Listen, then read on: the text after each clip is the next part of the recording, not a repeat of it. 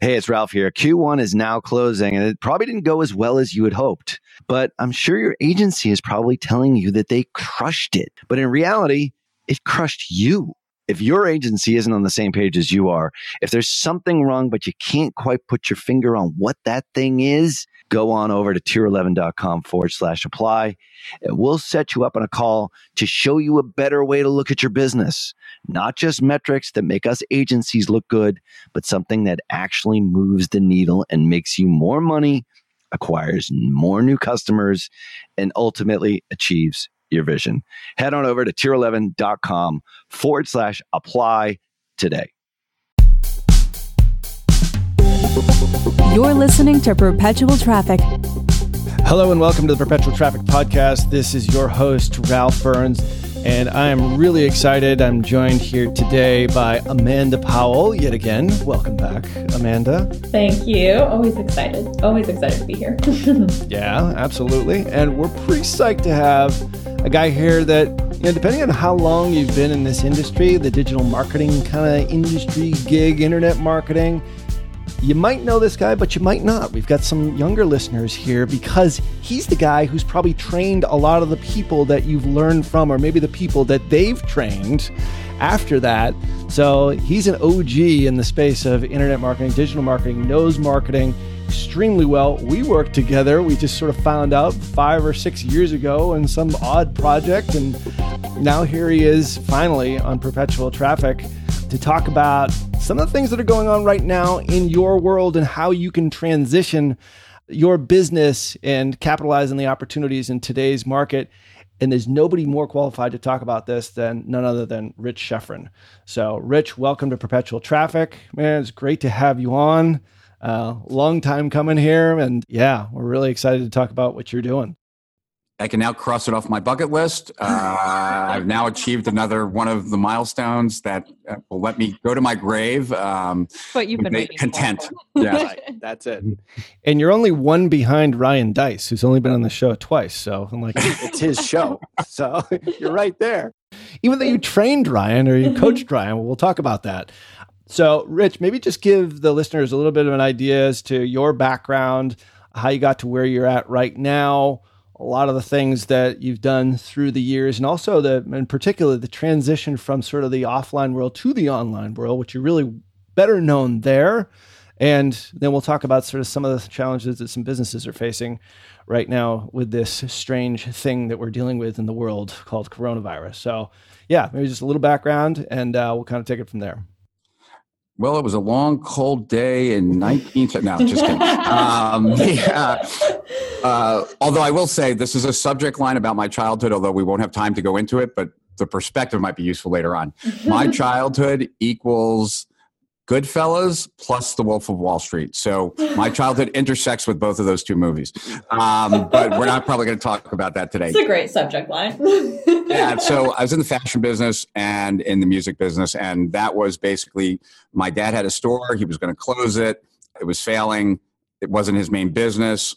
It had six months until the lease ran out. And since it was losing money, he was going to close it. I said, you know what? Let me drop out of college and take it over. And if I can turn it around in those six months, I will pay you back for any losses that you had over those six months. And then that point forward, we'll be partners. That's what happened. After I took it over, we were the first store to bring Diesel into the United States and a bunch of other brands that are pretty well known now. And one day it occurred to me that in retailing, it's all about maximizing your sales per square foot. And so it occurred to me that I was filling my airspace with music that I couldn't sell so we started licensing music, and I think we were one of the first stores to do that. That sold so well that then we put a recording studio right in the middle of the store because it's a big store. And we started recording electronic music, and that was during the rise of electronic music. So people like the Chemical Brothers recorded there, and most of the big DJs recorded there. Jeff Mills, Sasha and Digweed. If people know electronic music, uh, they might know those names. Anyway, after I realized I never wanted to be in a family business, which we won't go into those stories now, I gave the store and the music company to my family, took a year or two off, read an article in Time Out magazine about a hypnotist. And I'm an insatiably curious person. I had never been hypnotized. And so I wanted to get hypnotized. You know, I'm also low key and somewhat of an introvert. So the idea of like participating in a stage show hypnosis thing was not going to happen for me. But I went for this hypnosis appointment, and lo and behold, I'm highly hypnotizable. So I had this profound experience, which was fascinating to me. So I started studying hypnosis. Then what I naturally do, I guess, because I'm more of a business oriented person, I decided to make that a business that ultimately grew into a chain of hypnosis centers, but not immediately. And what happened immediately as I started to undergo this kind of building this business, I thought I knew marketing and I thought I knew, you know, PR and stuff like that because when I left the store, it was like the hot store in Manhattan.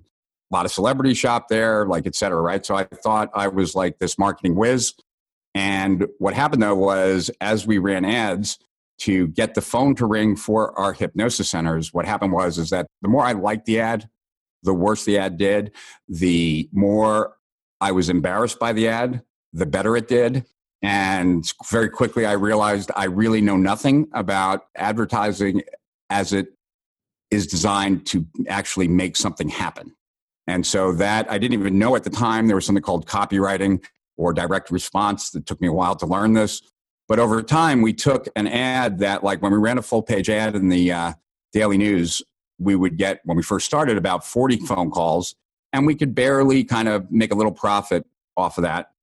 But over time through split testing because we could do a b splits in the newspaper over time we got those full page ads to generate about 400 to 450 phone calls so about 11 times and that made the business insanely profitable. So we went from one location to two locations from two locations to thir- three locations. We were building our fourth and that's when 9-11 happened and when 9-11 happened we were in manhattan. So uh, fema actually took our phone lines which was less than ideal because we were a business that was a direct response business but with a offline footprint and therefore expenses right? Big employees big rents big all that.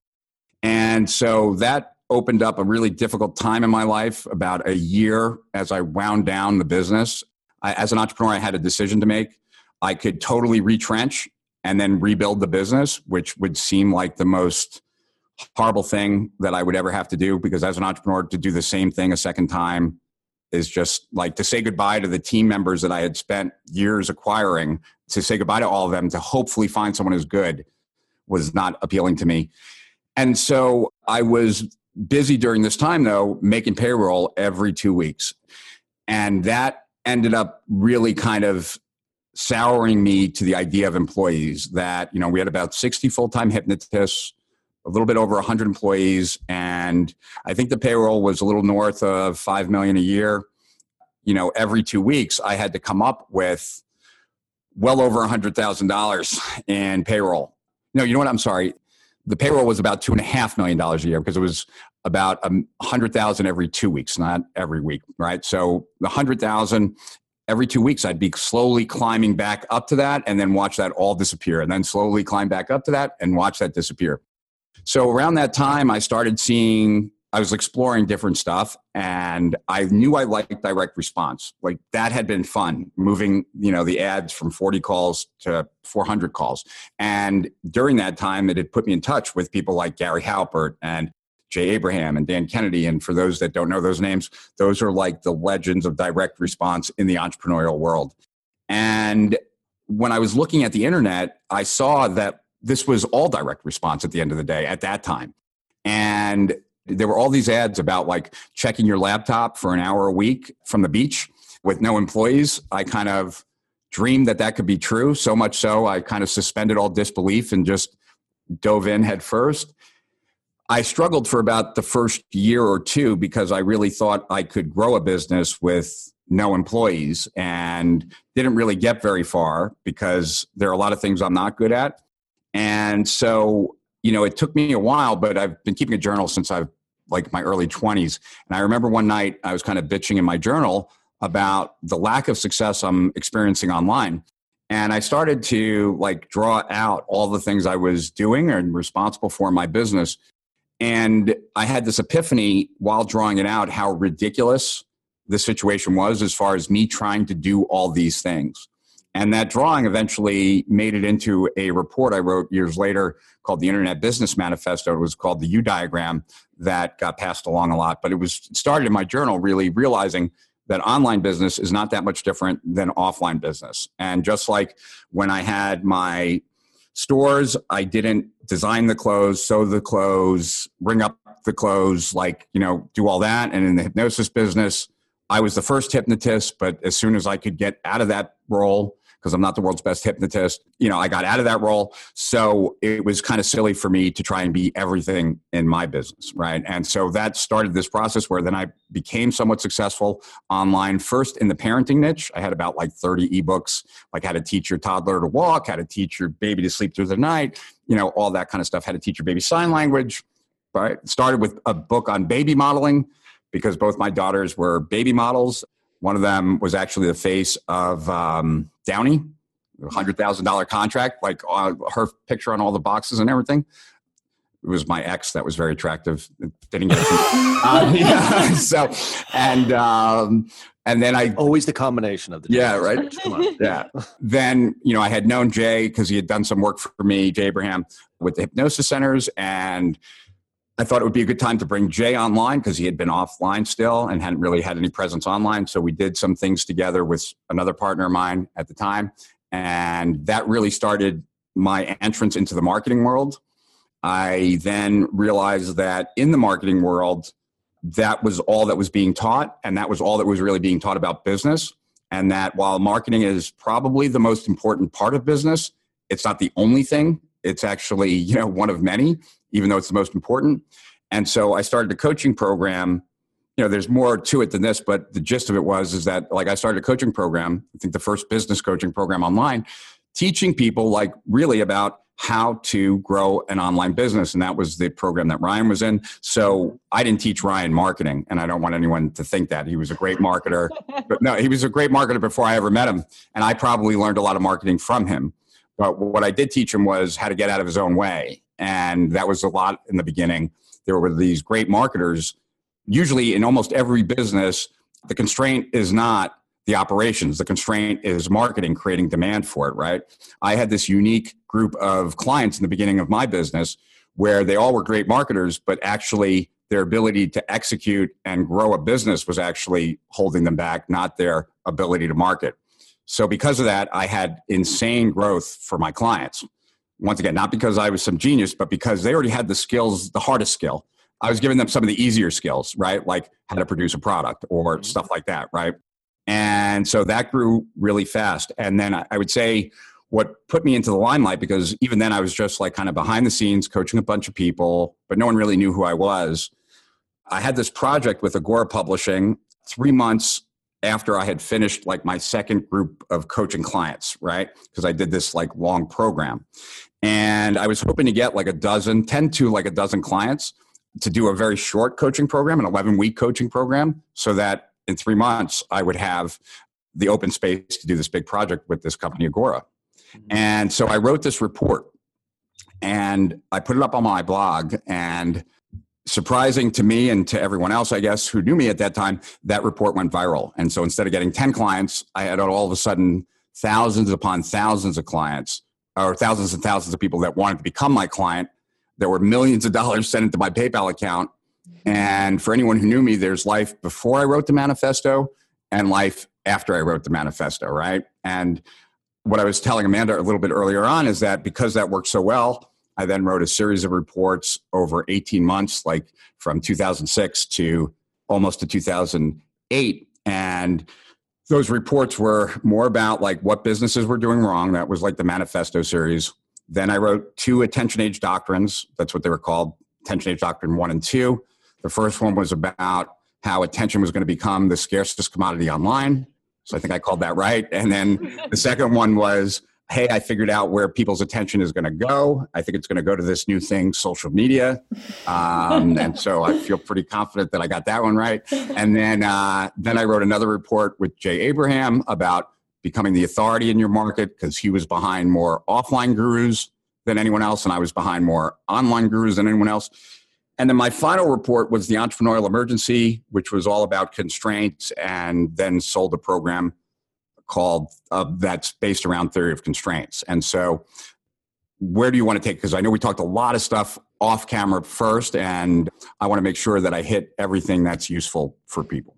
Well, I think from a business perspective, it's like you know you you've got a lot of experience not only in your own business, offline, online, you know, through coaching and through a, a lot of the influence that you have. Like from your perspective right now, like having seen a lot and having made that transition from the offline world to the online world, that was something that we had discussed prior to hitting record today. It's like that's something that people are struggling a lot with right now.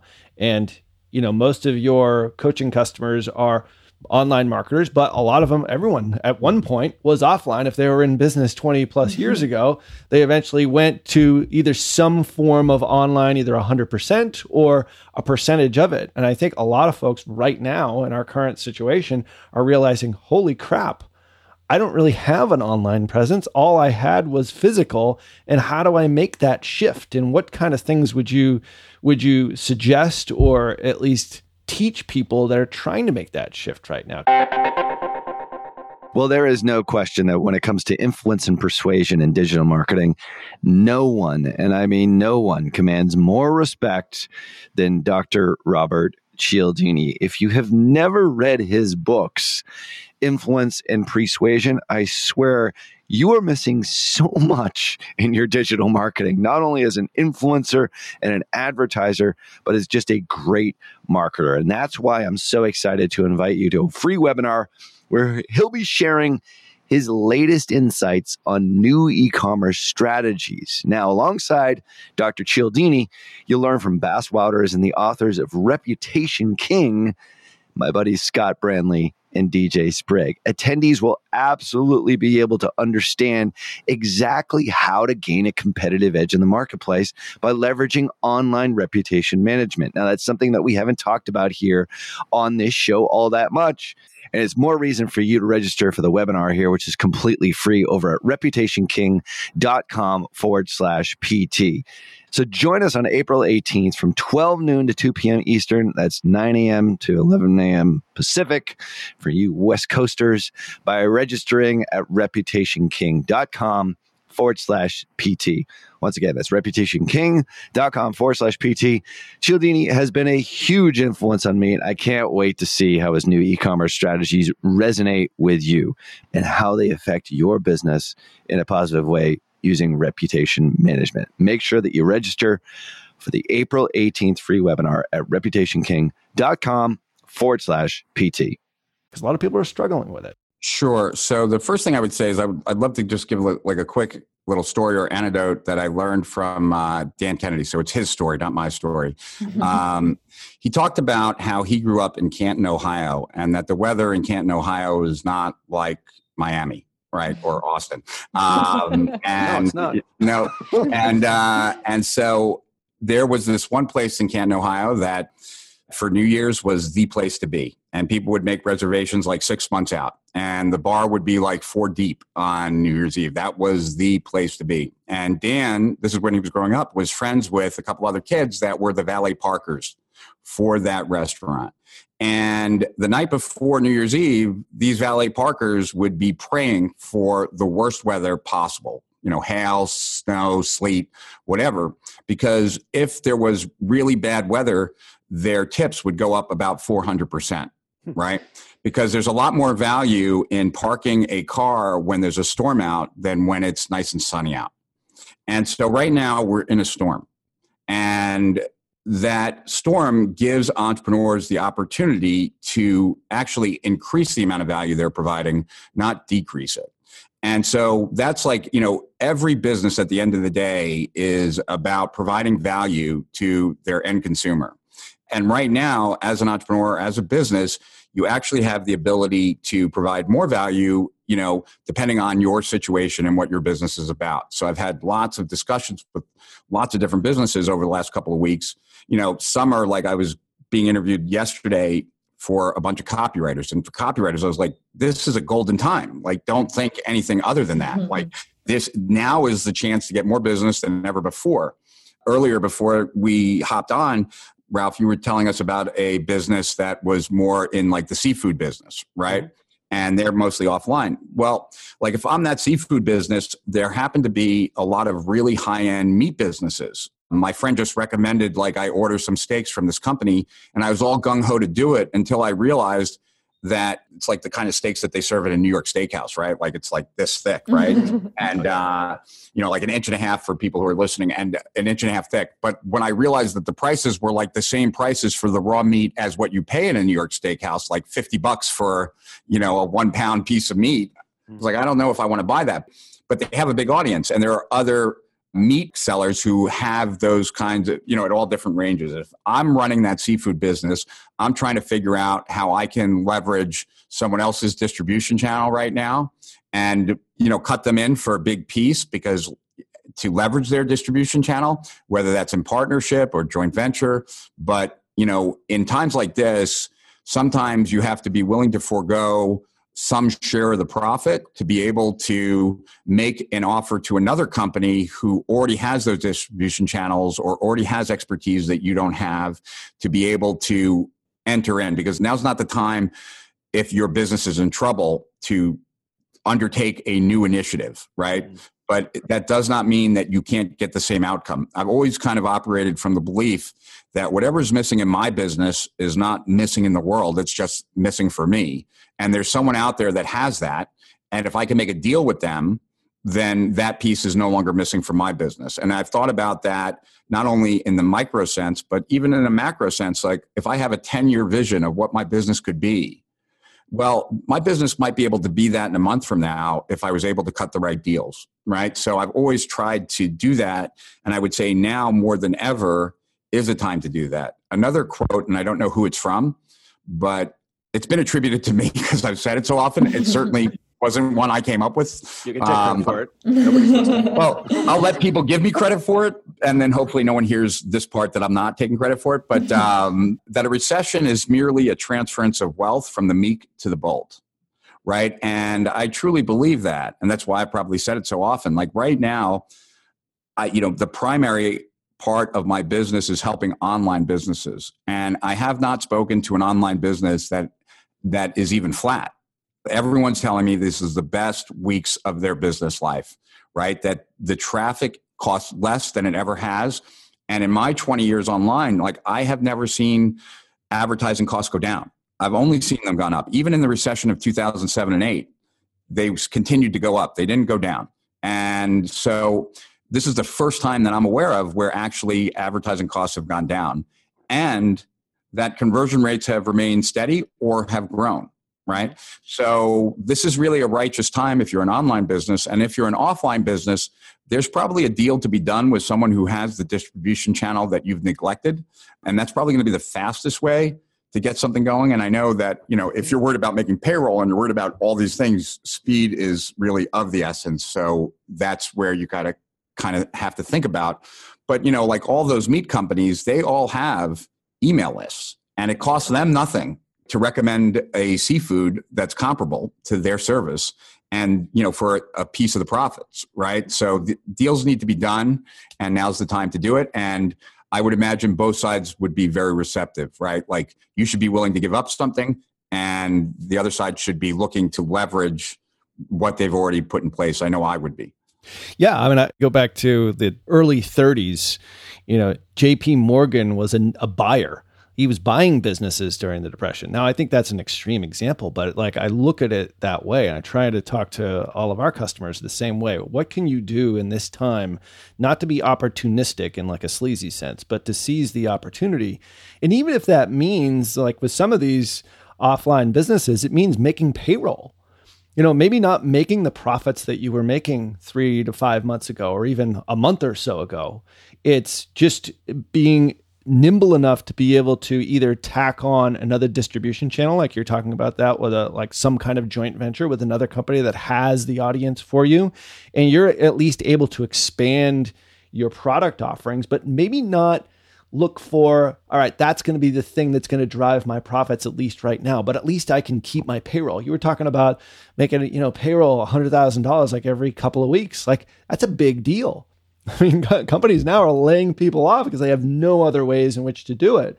And you know, this could be small businesses, large businesses, you know, small payrolls, big payrolls. It doesn't matter what it is. But the point is, is like I think depending on where your niche is, I think you have to be realistic about okay, what can I do now that's outside of my comfort zone, and how can I do it fast?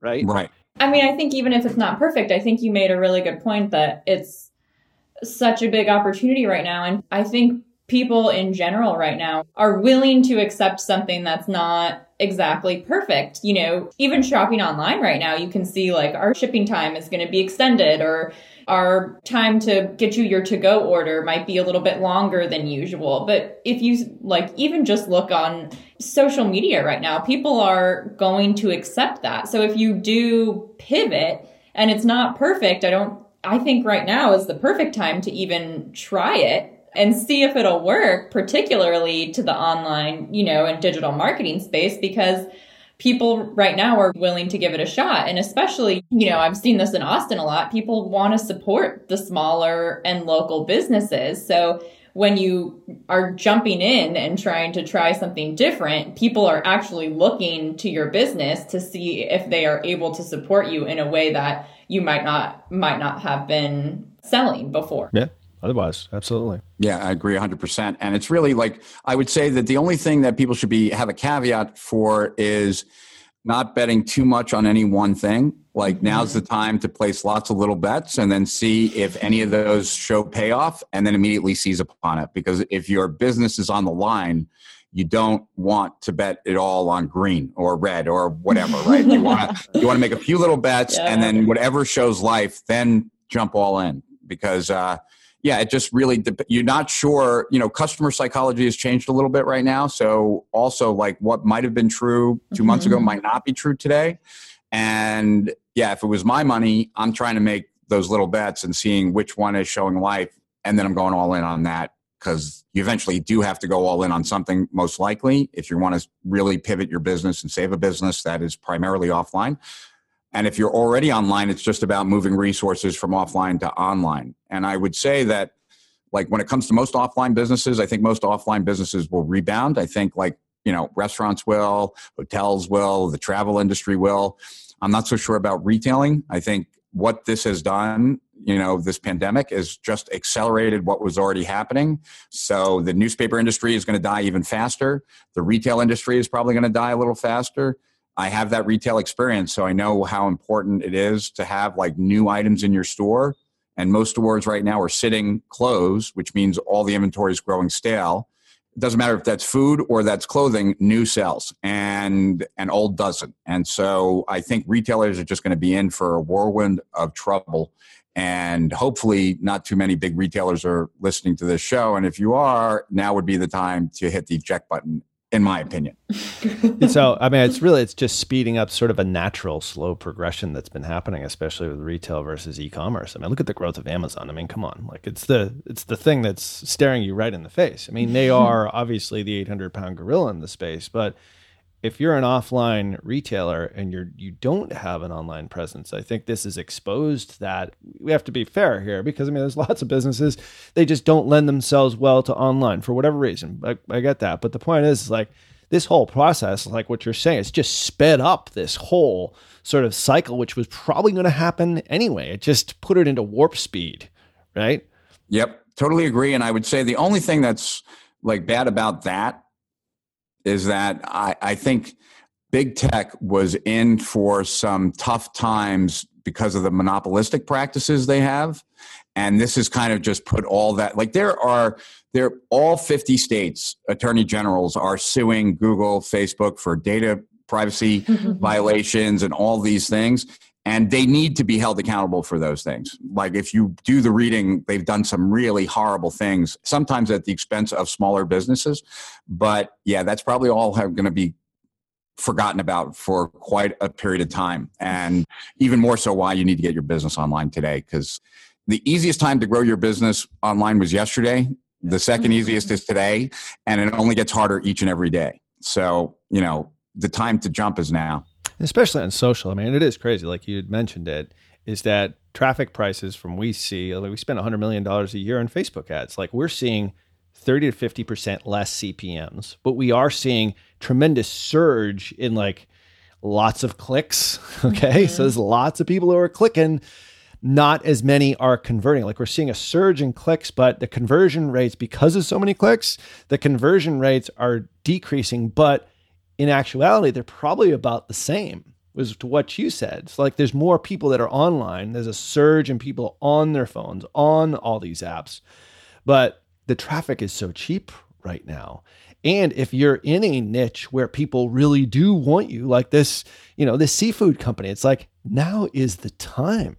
It's like if you can get online, even just monetizing your website custom audiences, you know, your your warm traffic at the very least. And, you know, they just started that company that I was just talking with, just started their own online store. Thank God they did it, you know, three or four months ago. Great for them. They can now take orders perfectly positioned. And that's the reason why we're working with them. But it's like, if you take that into consideration now, it's like you have to speed up the entire process. Don't do it just because of this whole thing. But if you're not online, you should be online. And this should be your impetus to change. Because otherwise, provided we get through this in some period of time and out the other end, your business, if you do it right now, it's going to be better off at that point. Yeah. Totally agree. And I would just add to that that like one of the things I wrote about in the attention age doctrine too, when I was talking about the rise of social media and what I thought the implications were, one of the implications that I felt was important, and I followed it, and I think a lot of people didn't perceive it correctly because they kind of mislabeled what I was saying as word of mouth marketing, and I wasn't saying that. What I said was is that you have to realize now that prospects are not only targets, but they're also your best channel. And word of mouth is more having your customer share your message. For me, and one of the reasons why a lot of my stuff went viral was not that my customers were sharing it, but my prospects were sharing it right? So if CPMs are cheaper and yet you're still getting around the same amount of opt ins, well, that's a great thing. I mean, as far as like you haven't seen a decline in the conversions into like warmer leads, but those colder leads could also still be a channel for you if you're giving them things that they are inclined to share. And so, what is it that you have that can be some kind of social currency, like a joke, right? If you tell me a joke and I remember it. I remember it because when I share it with other people, it makes me look funny, right? What can you share with your audience, no matter who it is, so that you become more known in whatever space that you're, you know, want to be known in? And so, what tends to be the type of stuff other than the obvious stuff, emotional stuff and things like that, is something that's counterintuitive. Something that, like, what is the common everyday wisdom and how can you take aim at that, right? Nobody's buying a diet book that is about eating less and exercising more. Everyone knows that. It works, but you know, everyone knows it and so therefore that's not interesting. But tell me a diet that, you know, I only eat bacon and uh, cheese and McDonald's and now you have my interest because that doesn't seem possible. Right? So, you know, what can you turn that would make people be like, well, how is that possible? Or tell me more. And if you can do something like that, you really can leverage this mass distribution right now and everybody being online. You know, I, I was watching YouTube of this female comedian in Canada who did this spot where she, her future self comes and gives her some advice, but can't tell her that it's a pandemic. And so she's like, it's hilarious. Her name is Julie something, I don't remember, but like, I went to her channel and I subscribed to her channel because I thought she was hilarious.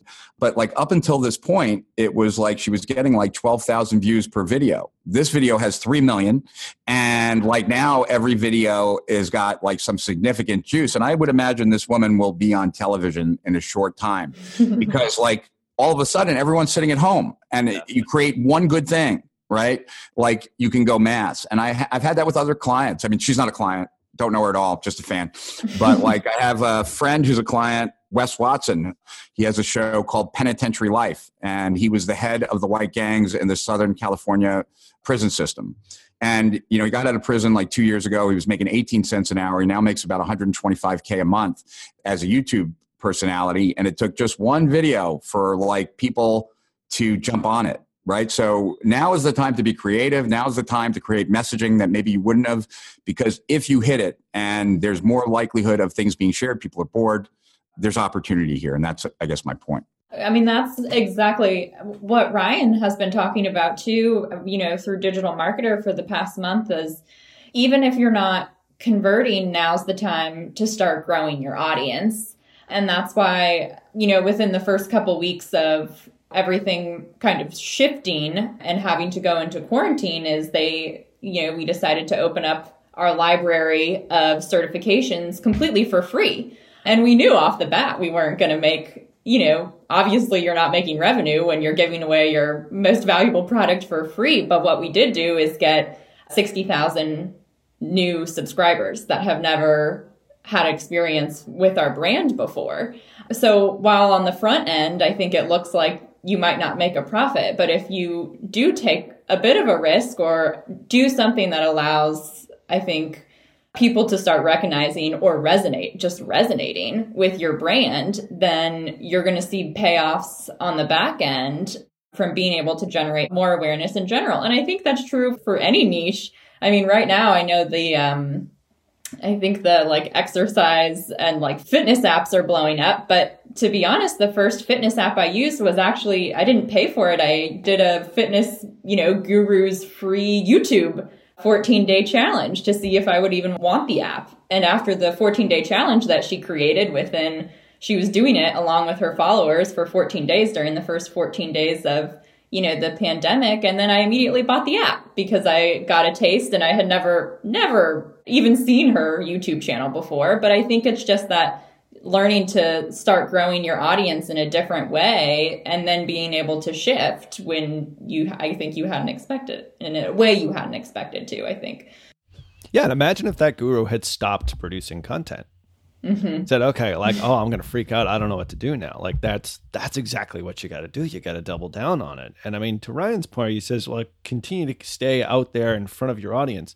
There's some businesses that don't have the war chest to be able to do that. Like there are mm-hmm. businesses, mm-hmm. we know, like they are just hand to mouth every single month and that's the way that they operate and very challenging to do that but obviously it sort of reiterates the fact that you probably should have a rainy day fund you know, if, if, you don't like get one as soon as possible, not only from a personal perspective, but also from a business perspective, it only makes sense. But the point is, like, now is the time to be able to do that. Like, that guru, like, we're seeing that exploding in our space right now. Like, with the customers mm-hmm. that we're seeing, that niche, health and wellness, anything related to that niche is exploding. Other ones, travel, well, you know, kind of tough times right now. And then there's ones that are sort of in the middle. But they've been laying the groundwork for that for years and all those customers of ours are now triple quadrupling you know 10xing their ad spend mm-hmm. because they're they have laid the groundwork for it. But if they decided at some point oh i'm just going to give up and no longer do this and no longer put out useful content you wouldn't have a new customer in amanda powell right now. And i think that's the thing is like that stuff doesn't even you don't even have to put a whole lot of ad spend behind it. You can just create it organically Oh yeah, and I gotta say, I already have like a, you know, just coming from my demographic, I already have a whole folder of vacation spots based on the ads I've been targeted on. I'm like, I want to go to Tahiti and stay at this resort, and maybe not quite in reach, but uh, they've I've been getting targeted with some pretty beautiful uh, blue oceans. I'll say that. I remember this is my second Dan Kennedy story. I don't, and generally, like, it's not like Dan Kennedy's the only person I learned from, but uh, apparently they're relevant Always here. stories, though. Yeah. yeah. Um, I had this coaching program, right? And I had no other products except my coaching program. And I wanted to have some front end products, but I was afraid that if I took my best ideas or took any ideas from my coaching program, I would be disincentivizing the purchase of my coaching program. And so Dan had this coaching consulting boot camp home study course, whatever, and it came with four calls. And I was listening to one of the calls, and someone asked that exact question. I was too uh, scared to ask the question, I guess. Um, and someone said, like, you know, I have this coaching program, I have no front ends to get new customers. And obviously, it's easier to sell a coaching program to someone who's bought something from you and knows something about you than to sell someone into a coaching program cold. But I don't want to take the ideas from my coaching program or I'll cannibalize it. I remember even like I can hear him saying it because like it was so profound for me at the time. Now it seems so obvious, but back then it was so not obvious. He, he just laughed at him first. Then he said, Bubba, which I thought was kind of weird to call someone Bubba. and he said, Bubba, you just don't get it. You take your best ideas and you put it in that front end. That's what's going to make them want to buy the coaching program. And the manifesto, like, you know, that really changed my life, I just took that one step further. I took some of my best ideas and I gave them away for free. Mm-hmm. And that made a tremendous amount of people then want to be coached by me. Had I not given them away for free, I don't know that I would have ever had that, like, that happened for me. So it's the same for every business. Like now is the time that you can establish really goodwill by giving away some of your best ideas. Make sure that those best ideas don't like compete with like eliminating the sale. Mm-hmm. But that doesn't mean, you know, like people are always scared. Like, what if someone steals my idea? That's the least thing you should be concerned about. Like most people won't even make the time to listen to your idea. so like if you can get people to like consume anything of yours, you're winning you'll win now and you'll win in the long run. And it's not about being abundance minded or scarcity minded. It's about being a pragmatist and getting mental real estate is difficult. And right now, people are spending more time online than ever before. And therefore, your opportunity to get in front of them is higher than ever before. Their, the opportunity for them to share that is bigger than ever before. And the people that seize upon that are going to grow. And the people that retreat are probably going to continue to get smaller and smaller. And that's just that's just the way life works. Yeah, it's a major point. I think for somebody who's transitioning from offline to online, especially, that's a lesson that's, I think, we know inherently after learning it, but that's not a lesson that is conventional wisdom for most people. Why would I give away my best stuff? I want to hold that in reserve. But in fact, giving away your best stuff, and if it's in a small bite sized chunk that they're going to consume, mm-hmm that's the key, and implement and get a specific desired end result, they're like, oh my God, that guy knows what he's talking about. Just imagine what he has that I haven't seen yet. It's t- completely counterintuitive. The one caveat to that is when I launched my first How to Invest in Real Estate program, I gave away an ebook called The Five Steps to Flipping Houses, and it actually gave away the entire solution in five steps. So they never bought my course. So there, there, there, is a, there is a part to that where you go a little bit too far, but yes. it's counterintuitive to most people, especially new people online, for sure. Anytime I'm being interviewed or anytime I get the chance to talk to an audience that's outside of the audience I normally get to talk to, I try, especially when there's entrepreneurs or business owners, I try and share this one like way of thinking type of strategy that has what I see in all the business coaching that I've done, probably the biggest mistake that I see most entrepreneurs make. And I just I want to share this one thought, this one idea, because it's it's really something that I don't think if I if they don't hear it from me, they might not hear it. And that is is that it's a strategy based on like I developed it for myself because I'm a highly flawed individual. I'm a procrastinator. I'm a perfectionist. I, do, I avoid conflict. I'm not money motivated. Like, you know, all the things that really kind of would interfere with an entrepreneur being successful. But one thing that I'm different than most, I guess, is that I always had a strong enough ego to recognize one, I guess, an ego to recognize one, that I could design the business any way I wanted, and two, the self knowledge after keeping a journal for like 25 years of who I really was. So, most entrepreneurs in my position would then try to change themselves because they should be like this if they're going to have a business. And I've never approached things like that. I always approach things like it's my business, I make the rules, I design it, so, like the question that I had when designing my business or when I've helped clients shift their business is how does a entrepreneur at the helm of a business who is a procrastinator, who is a perfectionist, who is anti-confrontation, who is not financially motivated, grow a successful business? Not by changing, but by di- designing a business where those things don't matter. Right? So like I sold programs. I recognized really early on that the idea of me creating a program like in some room was never going to happen. It would you could put lock me in that room, come back 2 years later, I'd still be working on the program. Mm-hmm. Right? Like that like no matter how hard I worked on it, it wouldn't be right, like whatever. So my business was built and the way I built programs was I sold it first I sold the coaching program first, and then I had to show up at Wednesdays at 3 p.m. with the next module or risk public humiliation and millions of dollars worth of refunds. and then guess what? It got done. But I found out like no matter when I started it, it always got done at 2:59 Wednesday afternoon, right? Like that's when it got done. And then the financial motivation part, like I just I created a very aggressive profit sharing so that my team was looking at the, pro- the profits were paid every month to my employees. And you know i had a small team. It wasn't like we ever had a huge business. So like, let's say there were 10 people on my team 20% of each month's profits got split up between the 10. And so every week they got the financials and they were strategizing how do we make, you know, how do we make our number this month? And then once they made the number, like now every dollar that's being brought in, 20 cents is going to them, right? Because we're digital products, it's mostly all profit. And that like cured the business from not being financially motivated because I'm not, right? And then the lack of confrontation, guess what? My team made a lot more money certain months than their entire salary, like in the profit sharing. So when someone wasn't carrying their weight or someone dropped the ball and therefore cost the rest of the team members, they told me who I needed to get rid of. Right. so, like, you know, so I built a business that really could thrive even with my flaws. And I don't see entrepreneurs do that. I, I see most entrepreneurs make the mistake of thinking they should be like whatever they've read, whatever they like see other entrepreneurs. And it's a shame because your business is your creation and you have the ability to outthink your flaws, outthink like your issues so that the business succeeds in spite of that. And I just try and always share that with people because that's not a message that I think most people hear. It's not just about focusing on strengths, it's about really understanding your weaknesses and making them irrelevant. So true, and it's um, the, if you have the perfection mindset, it, it's like it's very challenging as an entrepreneur because you will never release, you know, version 1.0. I think Reid Hoffman said it once: if you're not embarrassed by your first version of your product, you've released it too late.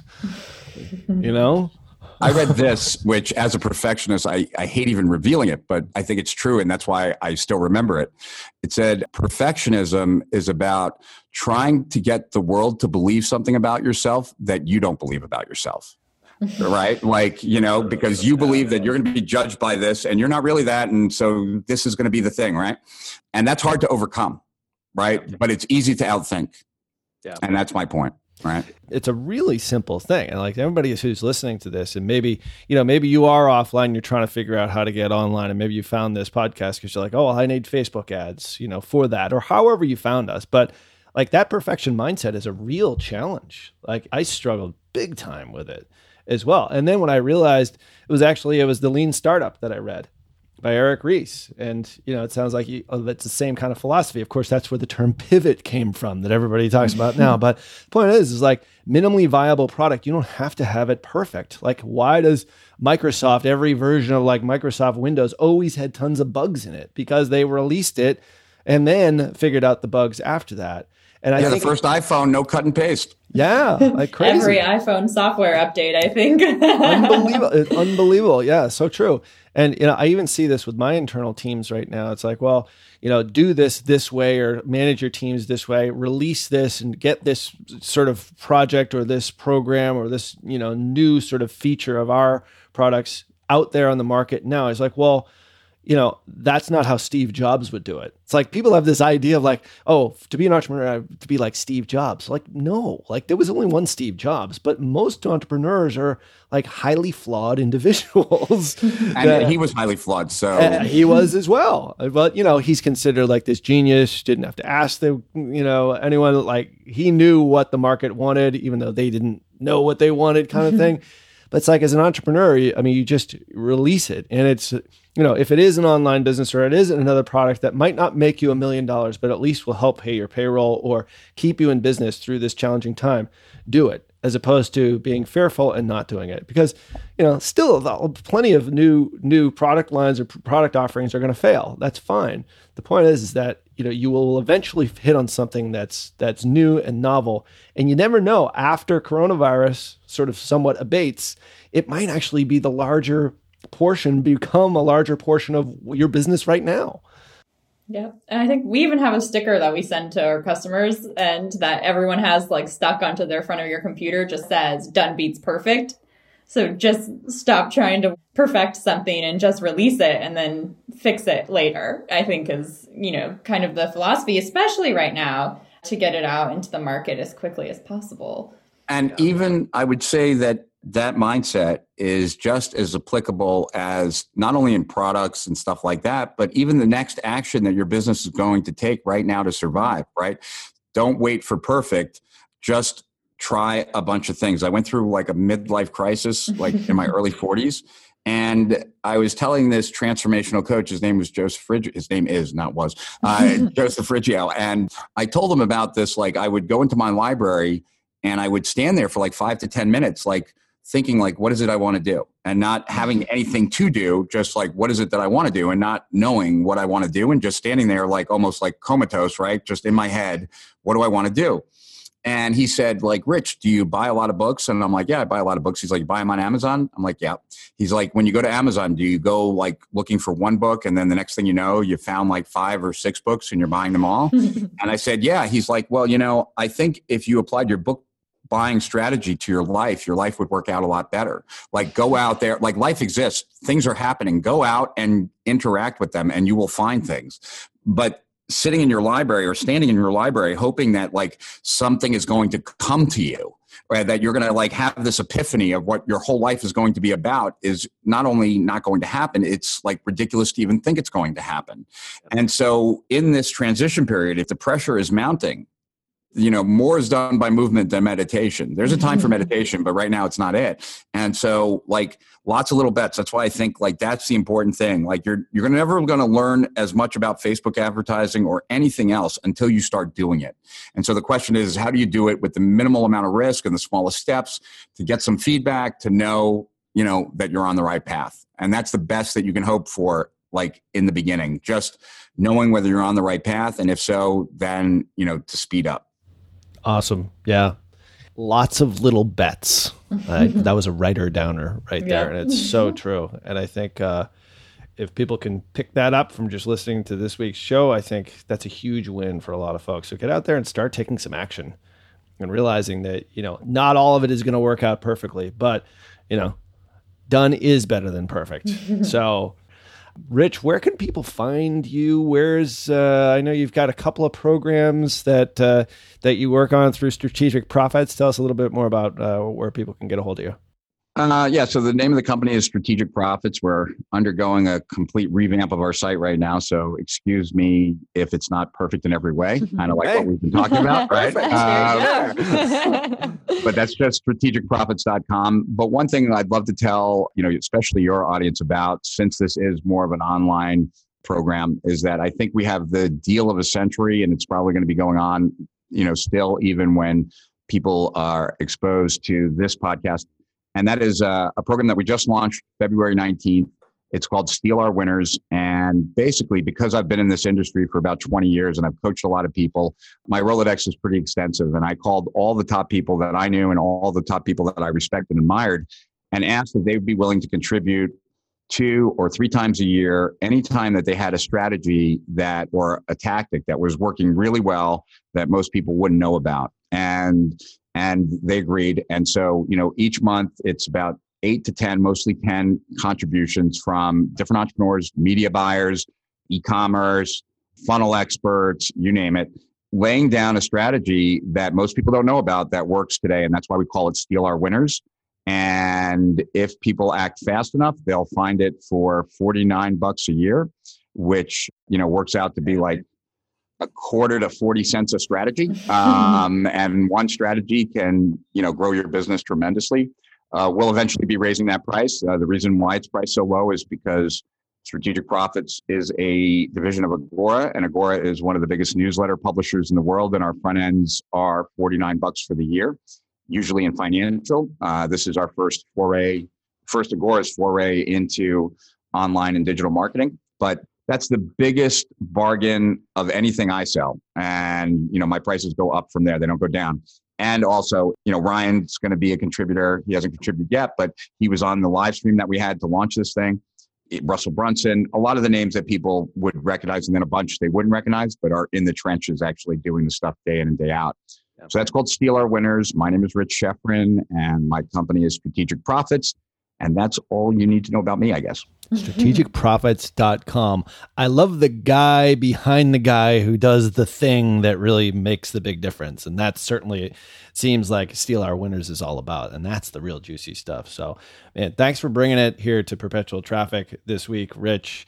For everything that uh, we mentioned here, all the resources we mentioned inside the show notes, as well as where you can find Rich. Make sure you get over to digitalmarketer.com forward slash podcast. Rich Schefren, thanks, buddy. Thanks, Ralph. Thanks, Amanda. It was a pleasure being on. And uh, thank you. That bucket list number is checked. Check. All right. Until next week, see ya.